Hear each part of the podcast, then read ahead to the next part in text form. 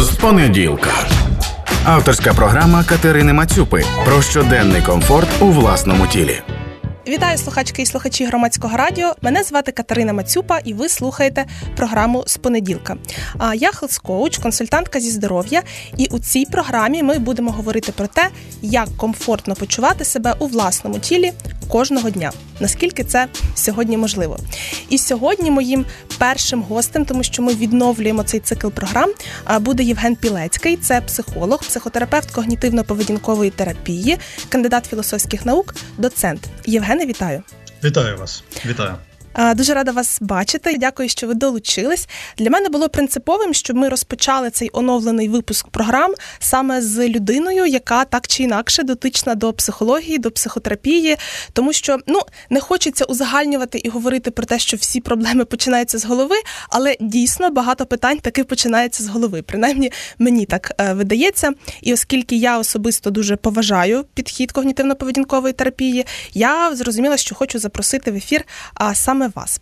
І я зараз хочу почати з такого питання. Знаєте, його часто можна почути таку тезу да, в повітрі, в просторі, що всім сьогодні треба йти до психолога. А що ви про це думаєте? Скажіть, будь ласка, чи вважаєте ви, що всім сьогодні треба йти до психолога? І я одразу розширю, і чи всім треба йти до психотерапевта когнітивно-поведінкової терапії? Це насправді дуже хороше питання, оскільки е, уже деякий час психотерапевти, в тому числі навіть на тлі повномасштабного вторгнення Російської Федерації ставлять питання. Е, про те, що напевне всі ми так чи інакше, скоріше, не, не те, що е, психічно здорові, а просто не дуже добре дообслідувані, так і через те кожному з нас необхідно йти до психолога, до психотерапевта, можливо, навіть до психіатра. Е, можливо, ми навіть поговоримо про те, до кого дійсно треба звертатися в якому випадку. Угу. Але я скажу чесно, що це напевне таке явище, яке ми зараз називаємо гіпердіагностикою. Е, справа в тому, що іти до спеціаліста з психічного здоров'я необхідно дійсно тоді, коли є, ну скажімо так, певні такі тригери, певні характерні ознаки, коли вам дійсно це необхідно робити. Ну, по-перше, звичайно, це тоді, коли ви відчуваєте, що е, ви постійно перебуваєте в емоційних проблемах, з якими ви не в змозі впоратися самостійно. Людина насправді достатньо адаптивна особа і значна, давайте не більше, значна кількість речей, з якими ми стикаємося, вони так чи інакше такі, з якими в цілому ми еволюційно здатні впоратися, здатні до них адаптуватися. Тому що інакше я не знаю, як би людство виживало, оскільки ну я не думаю, що у всіх прямо є можливість е, ходити до психологів, психотерапевтів і психіатрів. І тим більше, що е, ще раніше. Існувало певне таке таврування, що особі необхідно туди йти тільки тоді, якщо людина, як раніше казалось, так в лапках я так скажу, так що якщо людина є психом, так що саме по собі вже є коректним словом.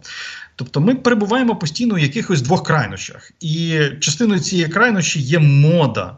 На психологію, психотерапію, необхідність е, е, бути під наглядом власного психолога або психотерапевта.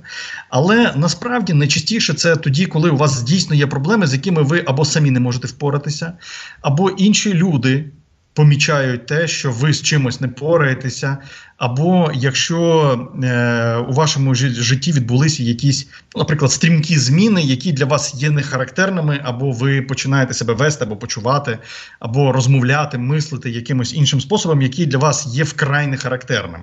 І це не можна просто пояснити, ну я не знаю, збігом обставин. Тобто, ви можете піддаватися стресу, це можуть бути травматичні події, це можуть бути е, різні скажімо так, не дуже здорові психічні стани, такі як депресія, тривожні розлади і так далі. І ось у тому випадку, коли людина самостійно не здатна поратися, або їй хтось зі сторони каже, що ти знаєш, щось з тобою не так. І це не одна особа, не дві, і люди постійно говорять, то скоріш за все до цього треба прислухатися. І ось у цих випадках дійсно було б непогано звернутися до спеціаліста, який може вас направити, може допомогти. Е, ну або якщо він сам не порається, то перенаправити до іншого спеціаліста. А так просто задля моди, задля цікавості, задля того, що у мене там є якісь проблеми на кшталт. На кшталт. Відбулися якісь сумні речі, мені сумно, то мені напевне треба йти до психотерапевта, щоб мені не було сумно. Але Е, якщо відбуваються якісь небезпечні речі, і вам тривожно, то це нормально. Угу. Якщо відбуваються якісь втрати в житті і сумувати через це, це нормально. Якщо людина відчуває сильний гнів, наприклад, по відношенню до ворога, це теж нормально. Ось. Е, тому що у багатьох є така, скажімо так, є таке упередження про те, що у нас не має бути того, що ми називаємо негативні емоції. Ось треба жити, знаєте, в такому дзені. Це некоректно. Тому що негативні емоції вони теж еволюційно корисні, тому що вони сигналізують про те, що якісь наші потреби, якісь е, наші бажання, якісь наші права Е, вони або не задовольняються, або напряму порушуються. Тому негативні емоції вони нам потрібні, вони корисні. Це така як частина калейдоскопу наших емоцій, я б сказала. І навіть без цих емоцій, мені здається, не дуже і можливі якісь такі приємні емоції, які ми ми любимо, да, і всі до них е, так чи інакше прагнемо.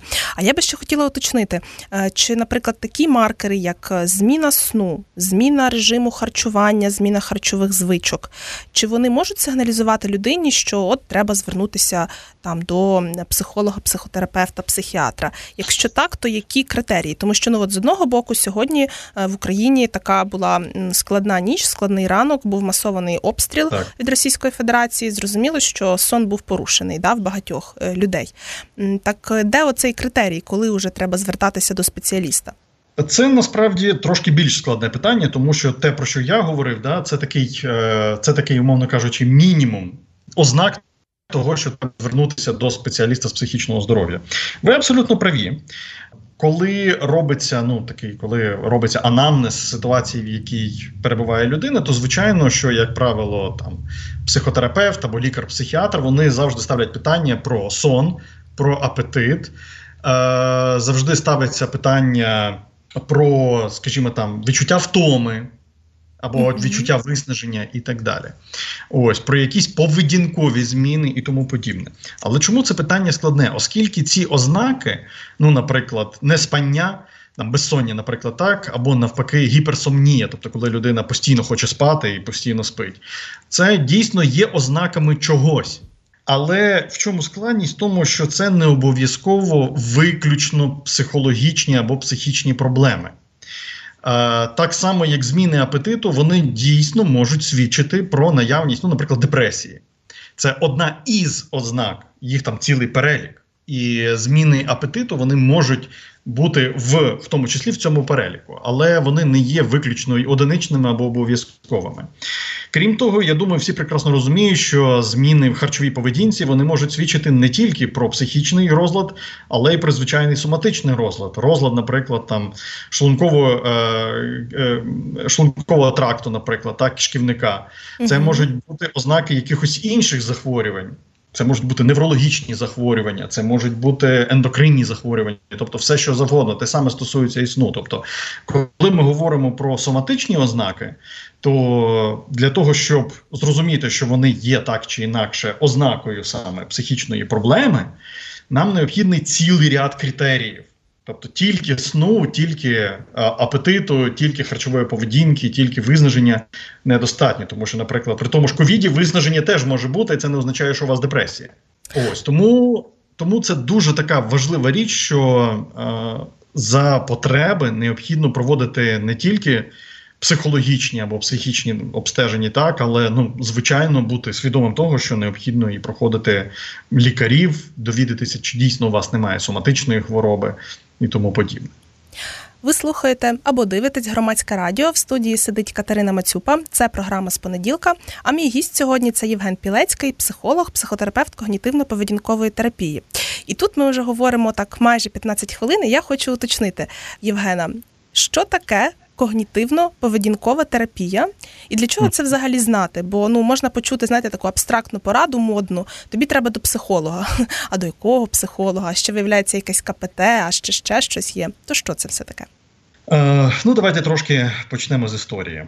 Справа в тому, що сучасна психотерапія, е, тобто певні засоби, методи, способи поратися з психічними проблемами, і в тому числі з психічними розладами, Е, їх історично склалося декілька. Я думаю, всі ми прекрасно бачили там портрети того ж Зигмунда Фройда, наприклад. Так Ми всі чули про психоаналіз, можливо, бачили фільми. Е, бачили картини, я не знаю, чули принаймні від знайомих про те, що людина там лягає на кушетку, біля неї сидить терапевт, і вони там про щось там розмовляють. Е, тому КПТ не є єдиною психотерапією. Є там, наприклад, так на так званий психодинамічний напрямок, до якого належить якраз е, той же психоаналіз.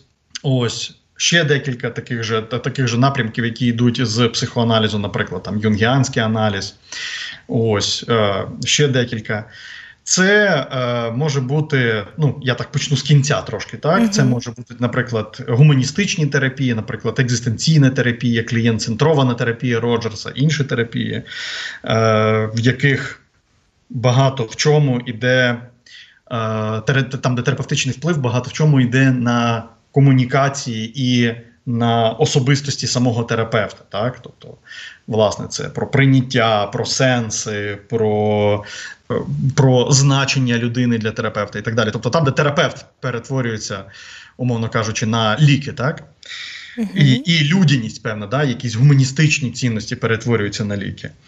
А когнітивно-поведінкова терапія вона належить до цілого напрямку терапії, які називаються поведінкові або біхевіоральні терапії. І вони там починаються ще досить давно, ще там зі Скіннера, умовно кажучи, або навіть Вольпе, це часи ще ледь не англобурської війни, коли починаються ці дослідження. А конкретно когнітивна поведінкова терапія це по суті одна з відповідей, таких поведінкових відповідей на на психоаналіз і на гуманістичні терапії. Е, Її започаткував десь у 60-х-70-х е, Бек, Аарон Бек. Е, лікар-психіатр, психолог, е, який помітив, що для того, щоб вирішувати певні проблеми, такі, наприклад, як в першу чергу депресія. Тобто, спочатку він звернув свою увагу на депресію. Зовсім не обов'язково лізти кудись в минуле, вирішувати якісь питання, характерні для психоаналізу, такі, наприклад, як. Е, як Едипів трикутник, наприклад, uh-huh. вирішувати стосунки між дитиною і батьками в ранньому дитинстві і так далі. А достатньо Е, змінити певні переконання людини щодо себе, обставин свого життя і своєї поведінки в теперішньому. І, е, власне, когнітивно-поведінкова терапія, як вона працює, це зашифровано у самій назві цієї терапії. Це два слова: це когнітивно і поведінкове. Що це означає? Що таке когнітивне і що це за поведінкова така частина цієї терапії? Вона полягає в тому, що в основі когнітивно-поведінкової терапії лежить так звана когнітивна метафора. Що вона означає? Вона була взята ще з філософії стоїків, яка говорить про те, що не самі обставини життя приводять нас до негативних емоцій.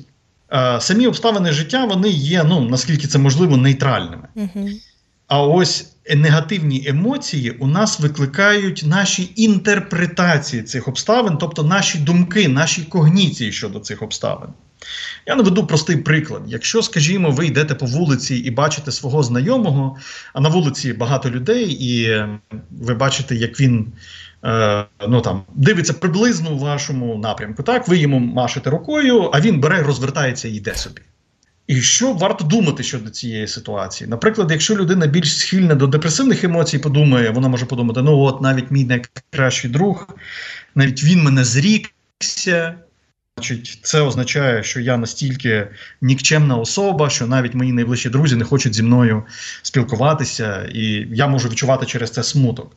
Я можу подумати тривожно, типу, що ж не так що не так сталося. Можливо, я образив чимось цю особу, можливо, я щось зробив не так. І я почну тривожитися. В мене буде вже така, скоріше така, в мене буде страх, тривога. Е, я можу розізлитися, сказати, да як він посмів взагалі зі мною так себе вести. Е, і ви бачите, що всі ці різні інтерпретації викликають у мене ситуація одна й та сама. Угу. Ситуація одна і та сама. І потім цей друг мені телефонує: Ой, вибач, будь ласка, я просто тебе не помітив. Насправді я був дуже заклопотаний, я думав щось там про щось своє, я ніколи нікого навколо не бачив. І просто згадав собі, що мені терміново треба щось зробити, розвернувся і пішов. Я не хотів тебе образити. Угу. Ось що відбулося насправді. Але що думав я? Угу. У мене була купа цих різних думок, які привели мене до різних е, до різних е, емоційних реакцій. І Брек помітив, що якщо ми можемо зробити ці думки більш реалістичними, що було б, якби я одразу подумав, а може мій друг мене просто не помітив, угу. то напевне, скоріш за все, у мене були б якісь нейтральні емоції. Я б там посміявся, можливо, над його такою розгубленістю або розсіяністю, та й пішов собі далі, можливо, наздогнав би його, сказав: Гей, гей, я тут. Чи навіть над собою ж... посміявся, бо я ж махала або рукою. Або посміявся, так. І виявляється, що люди дуже часто, наприклад, скажімо, перебувають у таких когнітивних фільтрах. Наприклад, при депресивних станах люди дуже часто помилково негативно оцінюють себе, свої якості, свої успіхи. Е, свої можливості, ставлення до себе по відношенню до інших людей. Наприклад, людина може думати, ніхто мене не любить. Це як в тому анекдоті, коли людина каже, ніхто мене не любить і плаче, їй хтось з боку каже, так я ж тебе люблю. І відповідь: А ти тут при чому? Це ось приблизно так когнітивна. І за допомогою когнітивних методів, наприклад, тестування думок, чи дійсно ці думки були правильними, чи дійсно вони відповідали реальності, чи дійсно вони все було так само. Тому що людина дуже часто свої думки, в тому числі некоректні думки, вона змішує з фактами. І вона думає, що думки і факти це одне і те саме, а думки і факти це не одне і те саме. Угу. Думки це лише інтерпретація цих фактів. І саме думки викликають у нас ці емоції, а емоції викликають вже якусь поведінку. І це ось перша частина. Тобто, тут треба зрозуміти, що якщо нам вдасться змінити думки людини, змінити інтерпретацію людини щодо себе, світу, інших людей, власних можливостей, власних сил і так далі. І для цього є безліч технік, різноманітних технік. Це тестування думок, поведінкові експерименти. Е, Щоденники щоденники, так, зміна переконань і так далі, то емоції самі по собі починають теж змінюватися. Тобто, коли людина починає дивитися, що та ні, все не так погано, умовно кажучи, це, до речі, можна навіть застосовувати до військового часу. Це одна частина, да, це когнітивна частина. Mm-hmm. Є ще поведінкова частина, тому що е, наші емоції можуть змінюватися навіть тоді, коли ми, наприклад, не хочемо чогось робити. Скажімо, при тій же депресії людина, наприклад, починає уникати якоїсь поведінки, скажімо, соціальної поведінки, або починає уникати м, якихось приємних активностей. І виходить такий неприємний цикл, що я починаю уникати, настрій падає. Відповідно, через це я нічого не роблю. А оскільки я нічого не роблю, то відповідно у мене немає ніякої можливості змінити це. Тобто, оскільки я ну не знаю, можливо, я би посидів з друзями, попив би кави. Але в мене думка, та це все нічого не варто, воно uh-huh. нічим мені не допоможе. І відповідно я цього не роблю і не отримую досвіду. А може допомогло б. І виходить таке порочне коло. Тобто нам не дуже Абсолютно добре, і було б нам, ну так, начебто і непогано зустрітися з друзями, але нема на це сил, бажання. Ми не зустрічаємось, нам стає ще гірше, і ми наче скочуємося і скочуємося. От такий це Абсолютно механізм. Точно. Абсолютно точно. І ви зараз назвали дуже такий. Таке оце порочне коло, е, ви дуже правильно його назвали. Це те, що в когнітивно-поведінковій терапії називається циклами. І ці цикли необхідно розривати. Тобто мені треба трошки через силу піти і зустрітися з друзями. Це не означає, що мені одразу стане класно, що це буде, е, що я буду себе почувати чудово і так далі. Але це буде набагато краще, ніж я цього не зроблю. І поведінкові техніки, вони ніби змушують мене трошки активуватися, навіть якщо я цього не хочу. І тут працює така трохи, знаєте, трохи така обернена мотивація. Е, тому що ми звикли до того, що мені щось захотілося робити, і потім я це роблю. Uh-huh. А в когнітивно-поведінковій терапії, поведінкова активація, поведінкові техніки, вони робляться навпаки. Я спочатку це роблю, навіть якщо не хочу, а вже постфактум мені стає легше. Ось, і це дуже така дивна ситуація, коли там клієнти, які кажуть, та ні, що мені це допоможе, як мені це буде. А потім, наприклад, роблять прогулянку. Uh-huh. А, там, Наприклад, да, легенько займаються спортом, зустрічаються з друзями або ще щось таке кажуть: Ой, ви знаєте, а мені стало легше. І це прямо таке здивування. Так, так, і кожен раз, як перший раз, деколи. Ну я просто як health-coach, як коли працюю з клієнтами, по суті, я дуже часто якраз так нав'язую ідею цієї поведінкової активації. Тобто, це якраз піти, прогулятись, це, наприклад, е, піти поїсти, якщо людина не їсть, або поїсти трішки іншу їжу. Це ну в моєму випадку це ніколи не про те, що я там кажу терпіти голод, голодувати, щось таке. Ні, радше навпаки, але це може бути, наприклад, інша їжа. Так, і тут просто така паралель проходить що, наприклад, там є інтуїтивне харчування, і там мені постійно хочеться солодкого, значить воно мені потрібно. Ні, не зовсім так. Тобто, давайте ви спочатку поїсте там не солодке, наприклад, сніданок з яєць і шматка хліба. А потім, якщо ви захочете, ви з'їсте солодкого, але скоріш за все, ви тоді вже захочете його трішки менше. І в принципі так це працює. І якщо читати наукові дослідження, гайдлайни по лікуванню депресії, тривожності, біполярного ефективного розладу, багато багато інших розглядів, там є е, рекомендація про те, що когнітивно-поведінкова терапія, яка може йти разом в поєднанні з е, ліками. І тут одразу mm-hmm. таке питання: ліки. Хто може призначати ліки, якщо ми говоримо там про антидепресанти, про протитривожні? Хто це? Е, це дуже хороше питання, і на нього є дуже чітка відповідь. Ліки е, або скажімо так, взагалі займатися фармакопсихотерапією можуть виключно лікарі-психіатри, тобто люди, які завершили повну медичну освіту.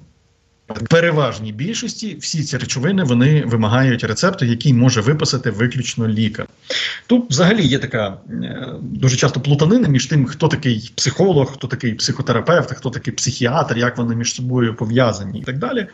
І для того, щоб просто зрозуміти до кого звертатися, тому що, наприклад, я є психологом, психотерапевтом, так, тобто я не можу виписувати ліки.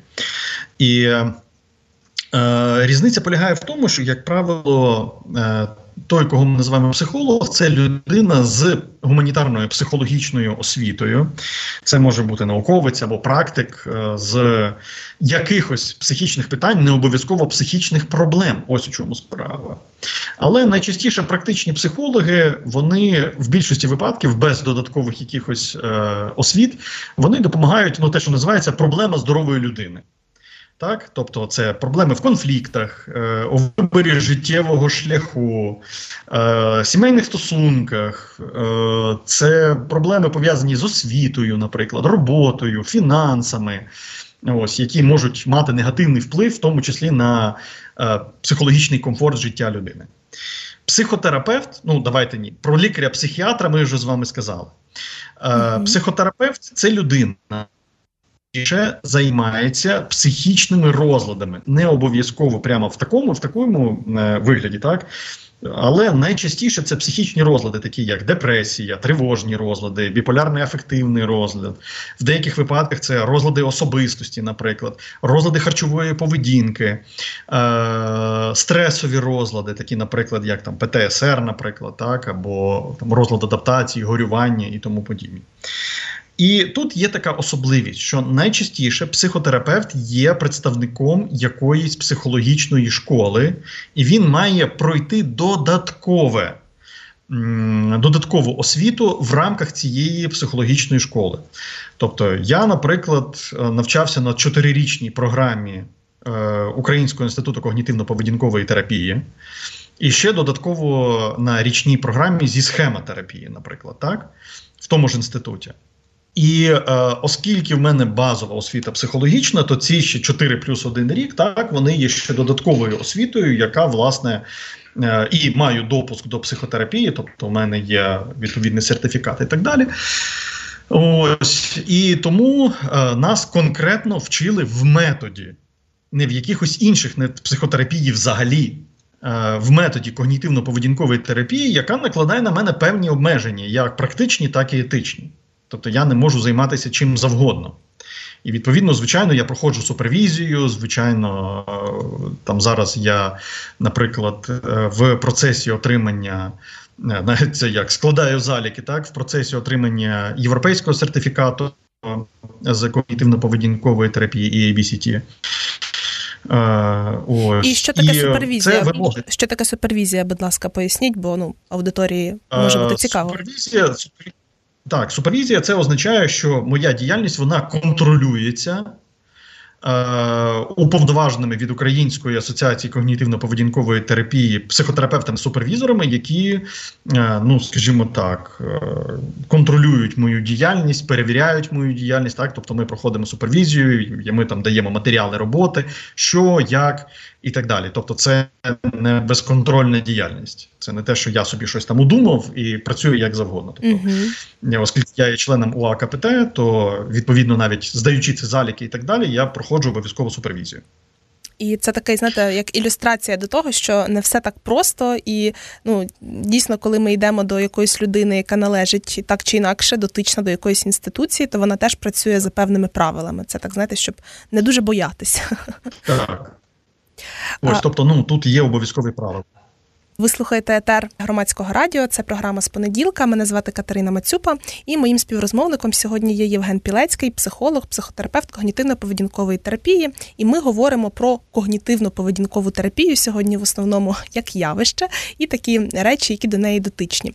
Євгене, я би хотіла уточнити такий момент. От, ем, наприклад, е, людина має певний діагноз, ну, наприклад, депресія, так а, і вона потрапила до психіатра. Е, психіатр виписав ліки тобто дав такий ем, дав медикаментозну підтримку.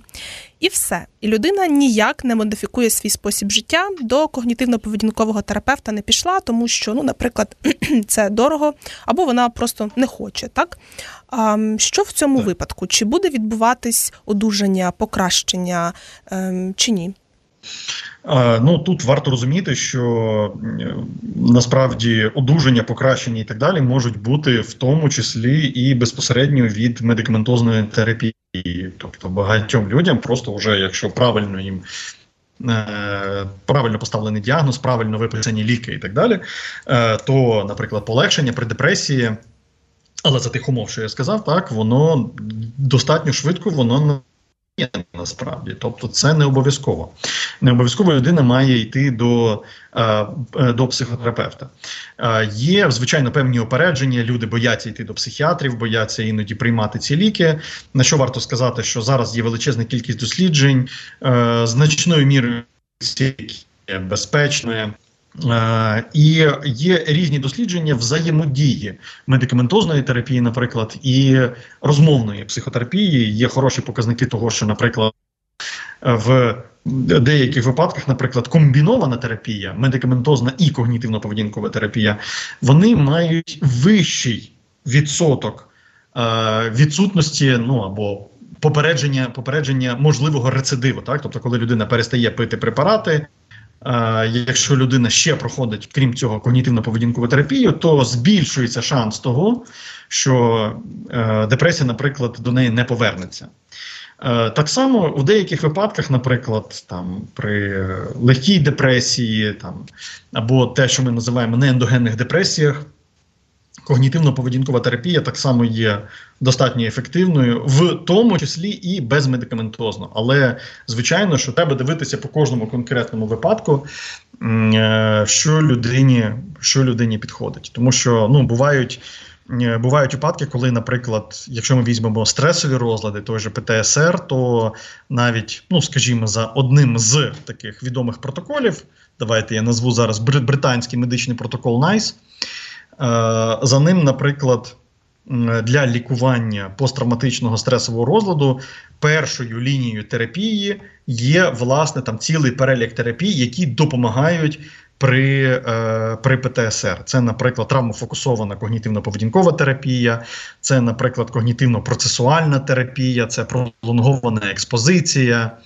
Ось там є ще декілька методів. Е, і тільки там на другому там на другому, третьому місці е, зазначається уже фармакотерапія. Тобто, ви бачите, ситуації бувають досить різні, і ну, в багатьох випадках е, там фармакотерапія, ну скажімо, чого вона не вирішує. Да? Фармакотерапія вона не змінить ваших переконань. Ось у чому справа. Так, вона може вона може дійсно дещо послабити симптоми, це правда. І, наприклад, там те, що ми називаємо депресивна румінація, тобто думки про те, що я, наприклад, там невдаха або ще щось таке, як при депресії, так вони дійсно почнуть зникати. Ось, ну принаймні слабшити. Давайте так mm-hmm. скажемо, так. Ось, але частина переконань вони все вони, вони все одно залишаються. Ось тому тут, знаєте, е, коли ми працюємо з психічним здоров'ям, у нас немає таких чітких, знаєте, правил, що зробив ось це, вийшло ось це. Зробив ось це, вийшло ось це. По шаблону зі всіма. Да, по шаблону з усіма не вийде, хоча при цьому треба усвідомлювати, що, наприклад, в когнітивно-поведінковій терапії протоколи є. Ось, і це протокольна терапія. Ну тут можна і провести таку паралель, як із лікарською практикою. Тобто, з одного боку, є протоколи лікування, є гайдлайни, і це дуже важливо. І дуже важливо, щоб лікар знав і розумів, що вони існують, бо якщо він ними взагалі не користується, тоді може виникнути питання до лікаря. Але з іншого боку, завжди є пацієнт, і лікар е, може дивитися, наскільки, ну скажімо так, е, гнучко підходити в цьому підході до цього конкретного пацієнта, тому що з одного боку гайдлайни вони можуть бути в міру чіткі, а з іншого боку, в міру розмиті. Ну, це таке, це е, така окрема тема. Але знаєте, поки е, ви от описували всю цю ситуацію, я уявила собі таку картину. Наприклад, у нас є людина е, з депресією, яка так думає, що вона невдаха, має вона такі думки.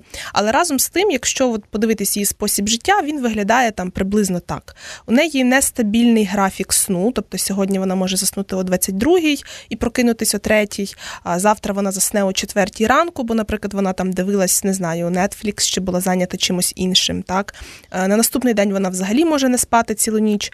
Е, харчування хаотичне, складається там здебільшого солодощів і фастфуду.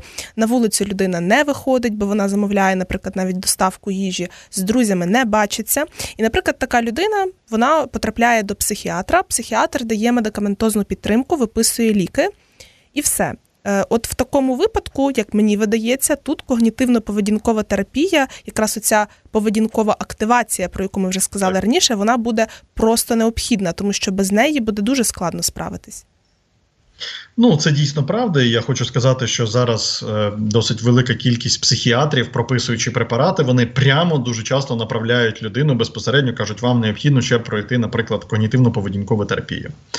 Деякі з них можуть там порадити, терапевтів.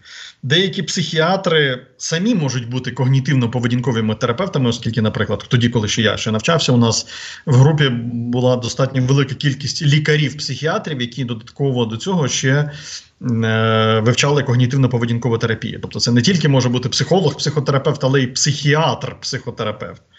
Який теж, ну тобто людина з медичною освітою, але ще додатково пройшла освіту в спеціалізованій якійсь психотерапевтичній школі. Тому е, сам психіатр може сказати: ну я не знаю наскільки це там буде звичайно там етично і так далі. Тут треба дивитися по конкретному випадку. Е, Може або запропонувати. Когось або безпосередньо працювати з людиною в рамках когнітивно-поведінкової терапії і за необхідності виписавши препарати. Uh-huh. Ось, тобто, таке таке теж дуже часто буває.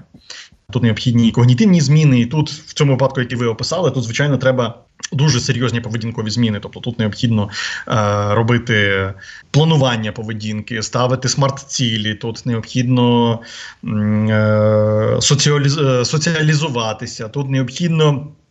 Вирішувати питання пов'язані з там з режимом харчування, сну і так далі. Тобто, ну дійсно, це цілий такий напрямок того, що реально треба в цій ситуації робити. Сампліменти.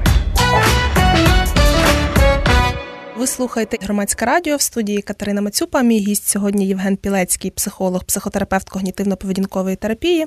І ми спілкуємось про когнітивно-поведінкову терапію як таку.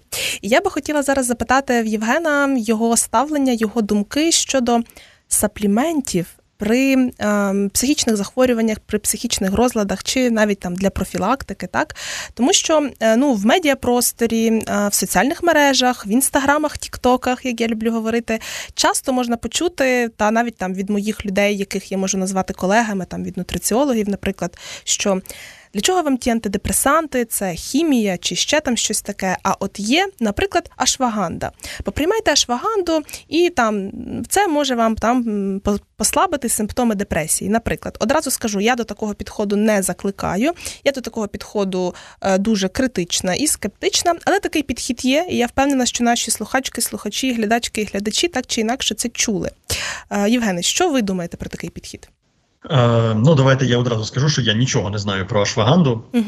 Е, Ось, але е, давайте скажімо так: найважливіше те, що я можу сказати, що ми мусимо дотримуватися того, що називається науково обґрунтовані протоколи і науково обґрунтовані методи роботи, тобто щодо яких проводилися дослідження, щодо яких проводилися, е, скажімо так там, скажімо, критичні, знаєте, критичне оцінювання, оцінювання результатів і тому подібне.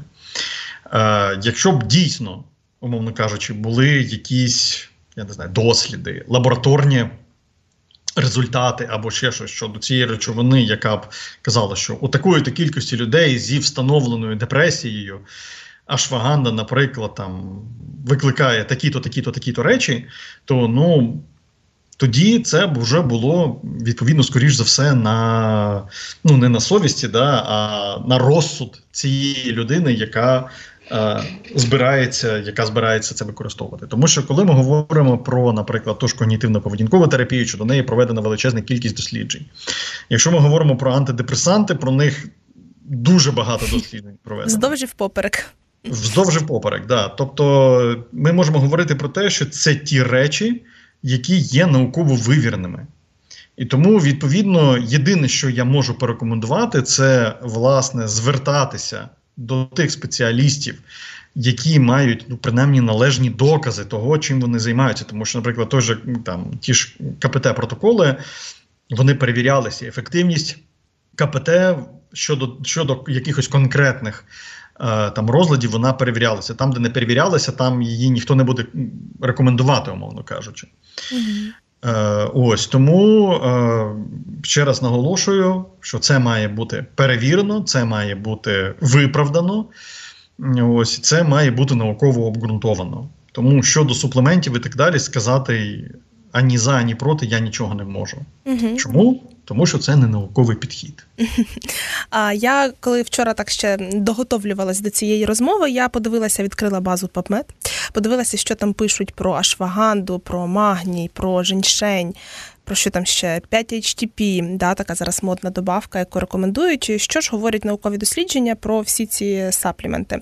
Ну, якщо так підсумувати, то загальна картина така: якщо це якісний виробник, що дуже важливо, тому що яка взагалі проблема з сапліментами, оскільки вони не регулюються так, як ліки, то там можуть бути, наприклад, е, там діючі речовини з якихось рослин, так, але паралельно з ними можуть бути, може бути, наприклад, свинець, тому що там ашваганта десь росла на якихось ґрунтах, забрудненими свинцем. Так? Тому Дуже важливо, якщо вже ви обираєте сапліменти, обирати якісні. Е, так от, складається враження, що загалом, наприклад, та сама ашваганда вона не несе е, шкоди, вона спостерігаються за нею певні переваги, і це говорить зараз огляд наукової літератури, що теж важливо. Тобто, це не одне дослідження на трьох людях чи там трьох щурах, а це огляд наукової літератури, тому що ну, наукові знання вони ієрархічні, тобто є там метааналізи, є огляди наукової літератури. Це те, на що варто звертати увагу. так? Але проблема з ашвагандою така, що е, є значна варіабельність цієї рослини відносно того, де вона росла, як вона росла, відносно сезону, де вона росла. Відповідно, ну от концентрація цієї діючої речовини, яка може знижувати якісь там симптоми стресу, вона дуже і дуже може відрізнятися від е, таблетки до таблетки, грубо кажучи. Тому, поки і немає консенсусу щодо її рекомендацій, також немає досліджень щодо її взаємодії е, з іншими іншими ліками, наприклад, але сказано, що в принципі додатково, наприклад, з антидепресантами на розсуд фахівця, лікаря це може бути. Але що сказано? Тобто немає жодного слова в е, такому порядному огляді про те, що, наприклад, ашваганда може замінити антидепресанти. Те саме стосується плюс-мінус магнію, те саме стосується 5-HTP, це взагалі амінокислота, так там женьшеню і таке інше. Тобто, якщо ми говоримо про антидепресанти, це те, що працює, це те, що виміряно, це те, що вивірено. Е, це про те, що доза в таблетці чітко перевірена 10 разів, а то й більше, ну грубо кажучи, так. А якщо ми говоримо про ту саму ашваганду, женьшень, Це трохи незрозуміло, що якщо дуже цікавить, ви можете це обговорити зі своїм фахівцем. Я, до речі, знаю випадки, коли психіатри теж призначають сапліменти, але е, вони можуть мати на це свої причини. Е, ви можете запитати, наприклад, чому чому ви призначаєте мені там цю речовину, так і поспілкуватися з лікарем. Але таке обґрунтування може бути. Однак мені дуже такий веселий підхід, коли людина вважає, що там та сама ашваганда, така дуже популярна, чи магній як мінерал, що вони можуть, начебто, замінити серйозні ліки. Ну, якби вони так могли, то їх би вже всі застосовували і вони були б е, прописані в гайдлайнах, як мінімум, я так думаю, принаймні. Ну і не тільки я. Абсолютно правильно, так. А, Так, це в нас була така стандартна рубричка про сапліменти. Вона у нас буде в кожному випуску. Я е, над цим е, стараюсь це обговорювати, тому що сапліменти це така дуже дуже яскрава, дуже популярна тема зараз. По різному до неї можна ставитись, але оскільки вона цікавить аудиторію, цікавить всіх, мені здається, довкола, я вирішила все-таки про це поспілкуватись. А зараз е, вже на завершення у нас є теж ще одна така буде типова рубрика: це питання від аудиторії які я напередодні збирала в своїх соціальних мережах. В інстаграмі мене можна знайти Катерина Мацюпа. Підписуйтесь, і там можна надсилати питання до моїх майбутніх гостей. Я завжди буду там мінімум за день анонсувати, хто буде моїм гостем. Отож, питання від аудиторії. Відповіді на ваші запитання. Перше, Євгене, звучить так: чи є ті, кому не підходить КПТ? Звичайно. Звичайно, ну насправді так. Тут треба розуміти, що жодний напрямок психотерапії не є універсальним. І КПТ не виключення. Звичайно, звичайно, те питання, яке було, що чому, чому, наприклад, там е, як взагалі ставляться один до одного представники різних шкіл, е, це пізніше це, буде. Добре, це таке питання етичне, ми його обговоримо ще так. Але м, жодна терапія, жодна терапія вона не може бути універсальною. Наприклад, е, давайте так щодо тих розладів щодо тих розладів, які, скажімо, не є в гайдлайнах, щодо яких не було досліджень КПТ, рекомендувати безпосередньо КПТ, КПТ ну якось якось не можна. Ну ось ні, звичайно, можна спробувати, да, там. На на, на, на власний ризик, так як терапевта, так і клієнта, але ну гарантувати, що якісь будуть там зміни або ще щось таке, е, це неможливо. Крім того, тут є ще такий цікавий момент, що, наприклад, той ж Джефрі Янг один із засновників схемотерапії, е, він відмічав, що в деяких випадках, наприклад, якщо ми візьмемо там хронічну депресію, е, там деякі розлади особистості. Е, там деякі ну цілий ряд проблем, що вони дуже ефективно в КПТ не вирішуються, тобто вони йдуть так з пробуксовкою. І, власне, для того, щоб якось вирішувати ці проблеми, була ще додатково розроблена, наприклад, та ж схемотерапія. Тут взагалі варто сказати, що навіть якщо ми візьмемо таку парасольку КПТ, умовно, так, тобто цю парасольку таких е, біхівіористичних або біхівіоральних терапій, то КПТ не є єдиною. Я вже там називав декілька. Так, це може бути ще. Е, наприклад, там когнітивно-процесуальна терапія, це може бути схемотерапія, це може бути емоційно фокусована терапія, це може бути ект, терапія прийняття відповідальності. Е, це можуть бути, ну. Там їх величезно, ну, достатньо достатньо велика кількість є, які є набагато більш спеціалізованими. Е, В деяких випадках, наприклад, при ПТСР рекомендується це, до речі, є в тому числі прописано і в протоколі NICE, про який я вже говорив. Е, терапія, наприклад, EMDR для е, стресових розладів, в тому числі для ПТСР. Ось, Тобто, ви бачите, що навіть в рамках, навіть в рамках такого, ну так, з жартом сказати, такого КПТшного зоопарку теж є з чого вибирати. Ось, е, В деяких випадках в деяких випадках людям просто більше підходить, або, наприклад, їм емоційно не підходить когнітивно-поведінкова терапія. Вони хотіли більше працювати, я не знаю, безпосередньо з пережиттям емоцій. Угу.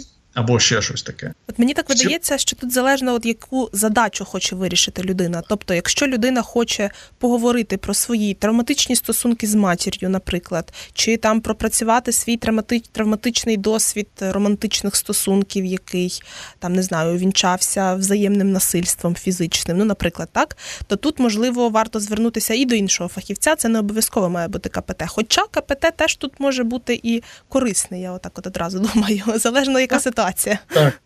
Ну, КПТ дійсно може бути корисний, але в тому числі, наприклад, е, з цим можуть працювати і представники інших шкіл психотерапії. Тому казати, що КПТ це прямо панацея, то ну це неправда. Угу. Так, Так воно не є. А я тут згадала такий момент, е, який мене колись е, дуже вразив. Мені здається, це я слухала розмову теж, де ви спілкувалися з Ольгою Масловою в подкасті Наука як по маслу, і там ви розповідали, що в КПТ можна, наприклад, е, вирішити таке питання, як боязнь павуків. Це так? Я, чесно кажучи, не пам'ятаю, чи дійсно це був я, але, ну, наприклад, фобії так. Щодо фобій, протоколи прямо чітко кажуть, що якраз КПТ фобій є одним з найбільш ефективних методів вирішення фобій. До речі, тут важливо сказати, що при фобіях, наприклад, е, ефективність тих же анксіолітиків, тобто препаратів, які знижують тривожність, вона ну, вона звичайно є. Тобто, ми не можемо казати, що вони не діють так, але терапія набагато ефективніша для того, щоб подолати цю фобію. Угу. Ось ту, ж, наприклад, арахнофобію, про яку ви зараз говорите. Угу. Я тут поділюсь власним досвідом. Е, я взагалі людина, яка дуже не любить павуків і трохи їх побоюється. І я завжди вважала, що це така ну моя особливість, що так і буде. І тут, коли я вже в дорослому віці почула, що виявляється, це можна виправити в КПТ.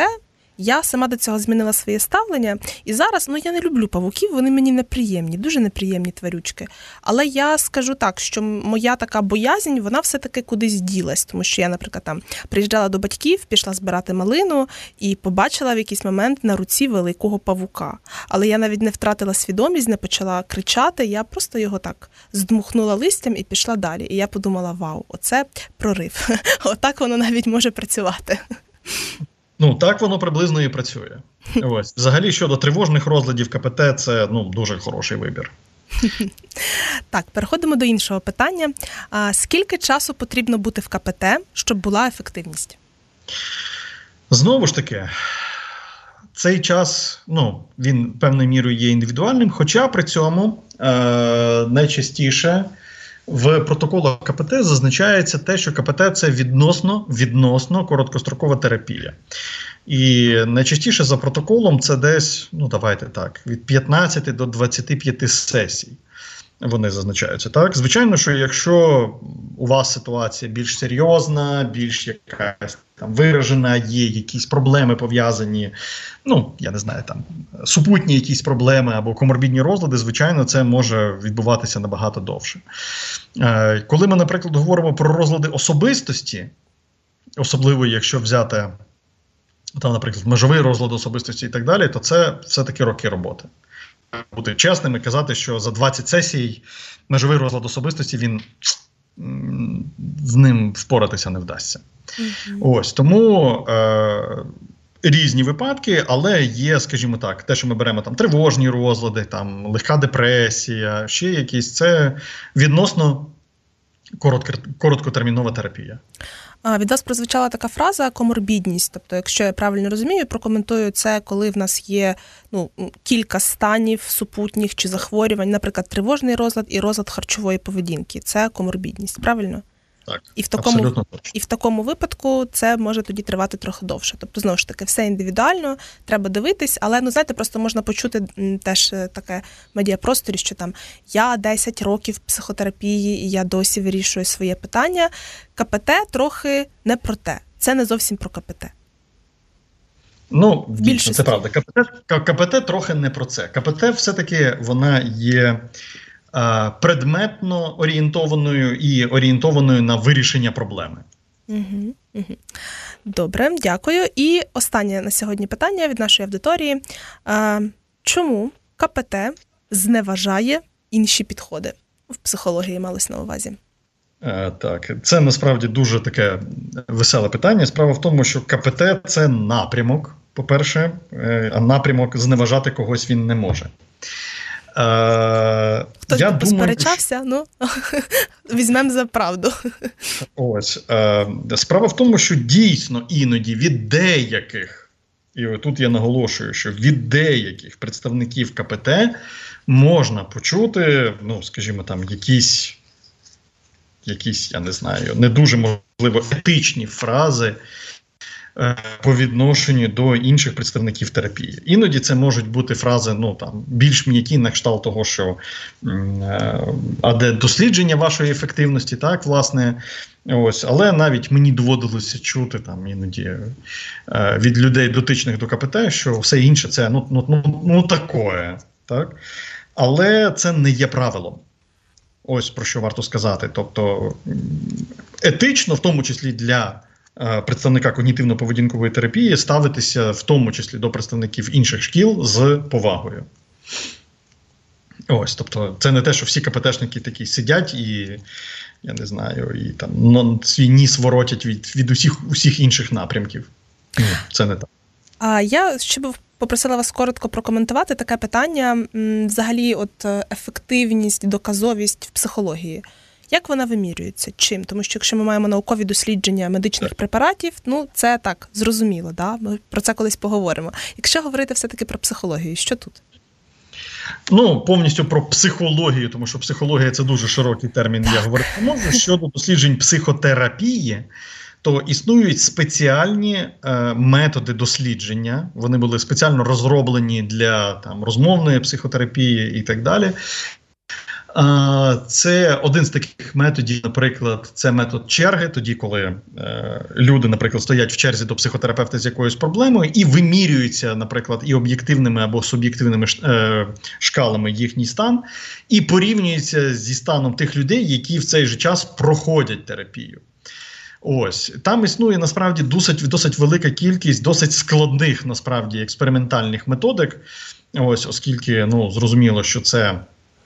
Тут багато є суб'єктивних речей, тут накладається особистість терапевта, особистість клієнта, е, послідовність протокольної роботи і так далі. Але дуже часто вся ця робота, вона ну, та, яка яка власне виноситься на е, експериментальні дослідження, вона дуже запротокольована, вона е, дуже забюрократизована, чесно кажучи. Тому можна говорити про те, що ці дослідження теж достатньо серйозні. Так, нам враховуються певні похибки, які можуть бути, і так далі, але вони достатні для того, щоб мати достатньо е, клінічно значимий рівень довіри. Ось так. Дуже дякую, Євгене. На цьому можемо сьогодні завершувати. Я безмежно вдячна, що ви приділили скільки часу. Моїм гостем сьогодні був Євген Пілецький, психолог, психотерапевт когнітивно-поведінкової терапії, кандидат філософських наук, доцент. І його співрозмовницею була я, авторка і ведуча програми з понеділка Катерина Мацюпа, хелскоуч, консультантка зі здоров'я. І хочу анонсувати, що наступного тижня, в понеділок, я разом зі своєю колегою Лізою Церградською будемо так само обговорювати когнітивно-поведінкову терапію і обговорювати це в контексті конкретних історій. Тому я попрошу вас і в соціальних мережах, і можу попросити зараз тут теж в коментарях в Ютубі надсилати свої питання, свої історії, які так чи інакше пов'язані з когнітивно-поведінковою терапією. Я впевнена, що вони у вас є. До наступних зустрічей і всім дякую за увагу. Ставте лайки, шери під цим відео. Я буду дуже дуже вдячна. І підписуйтесь на мене в інстаграмі Катерина Мацюпа. Буду рада спілкування там. З понеділка на громадському радіо.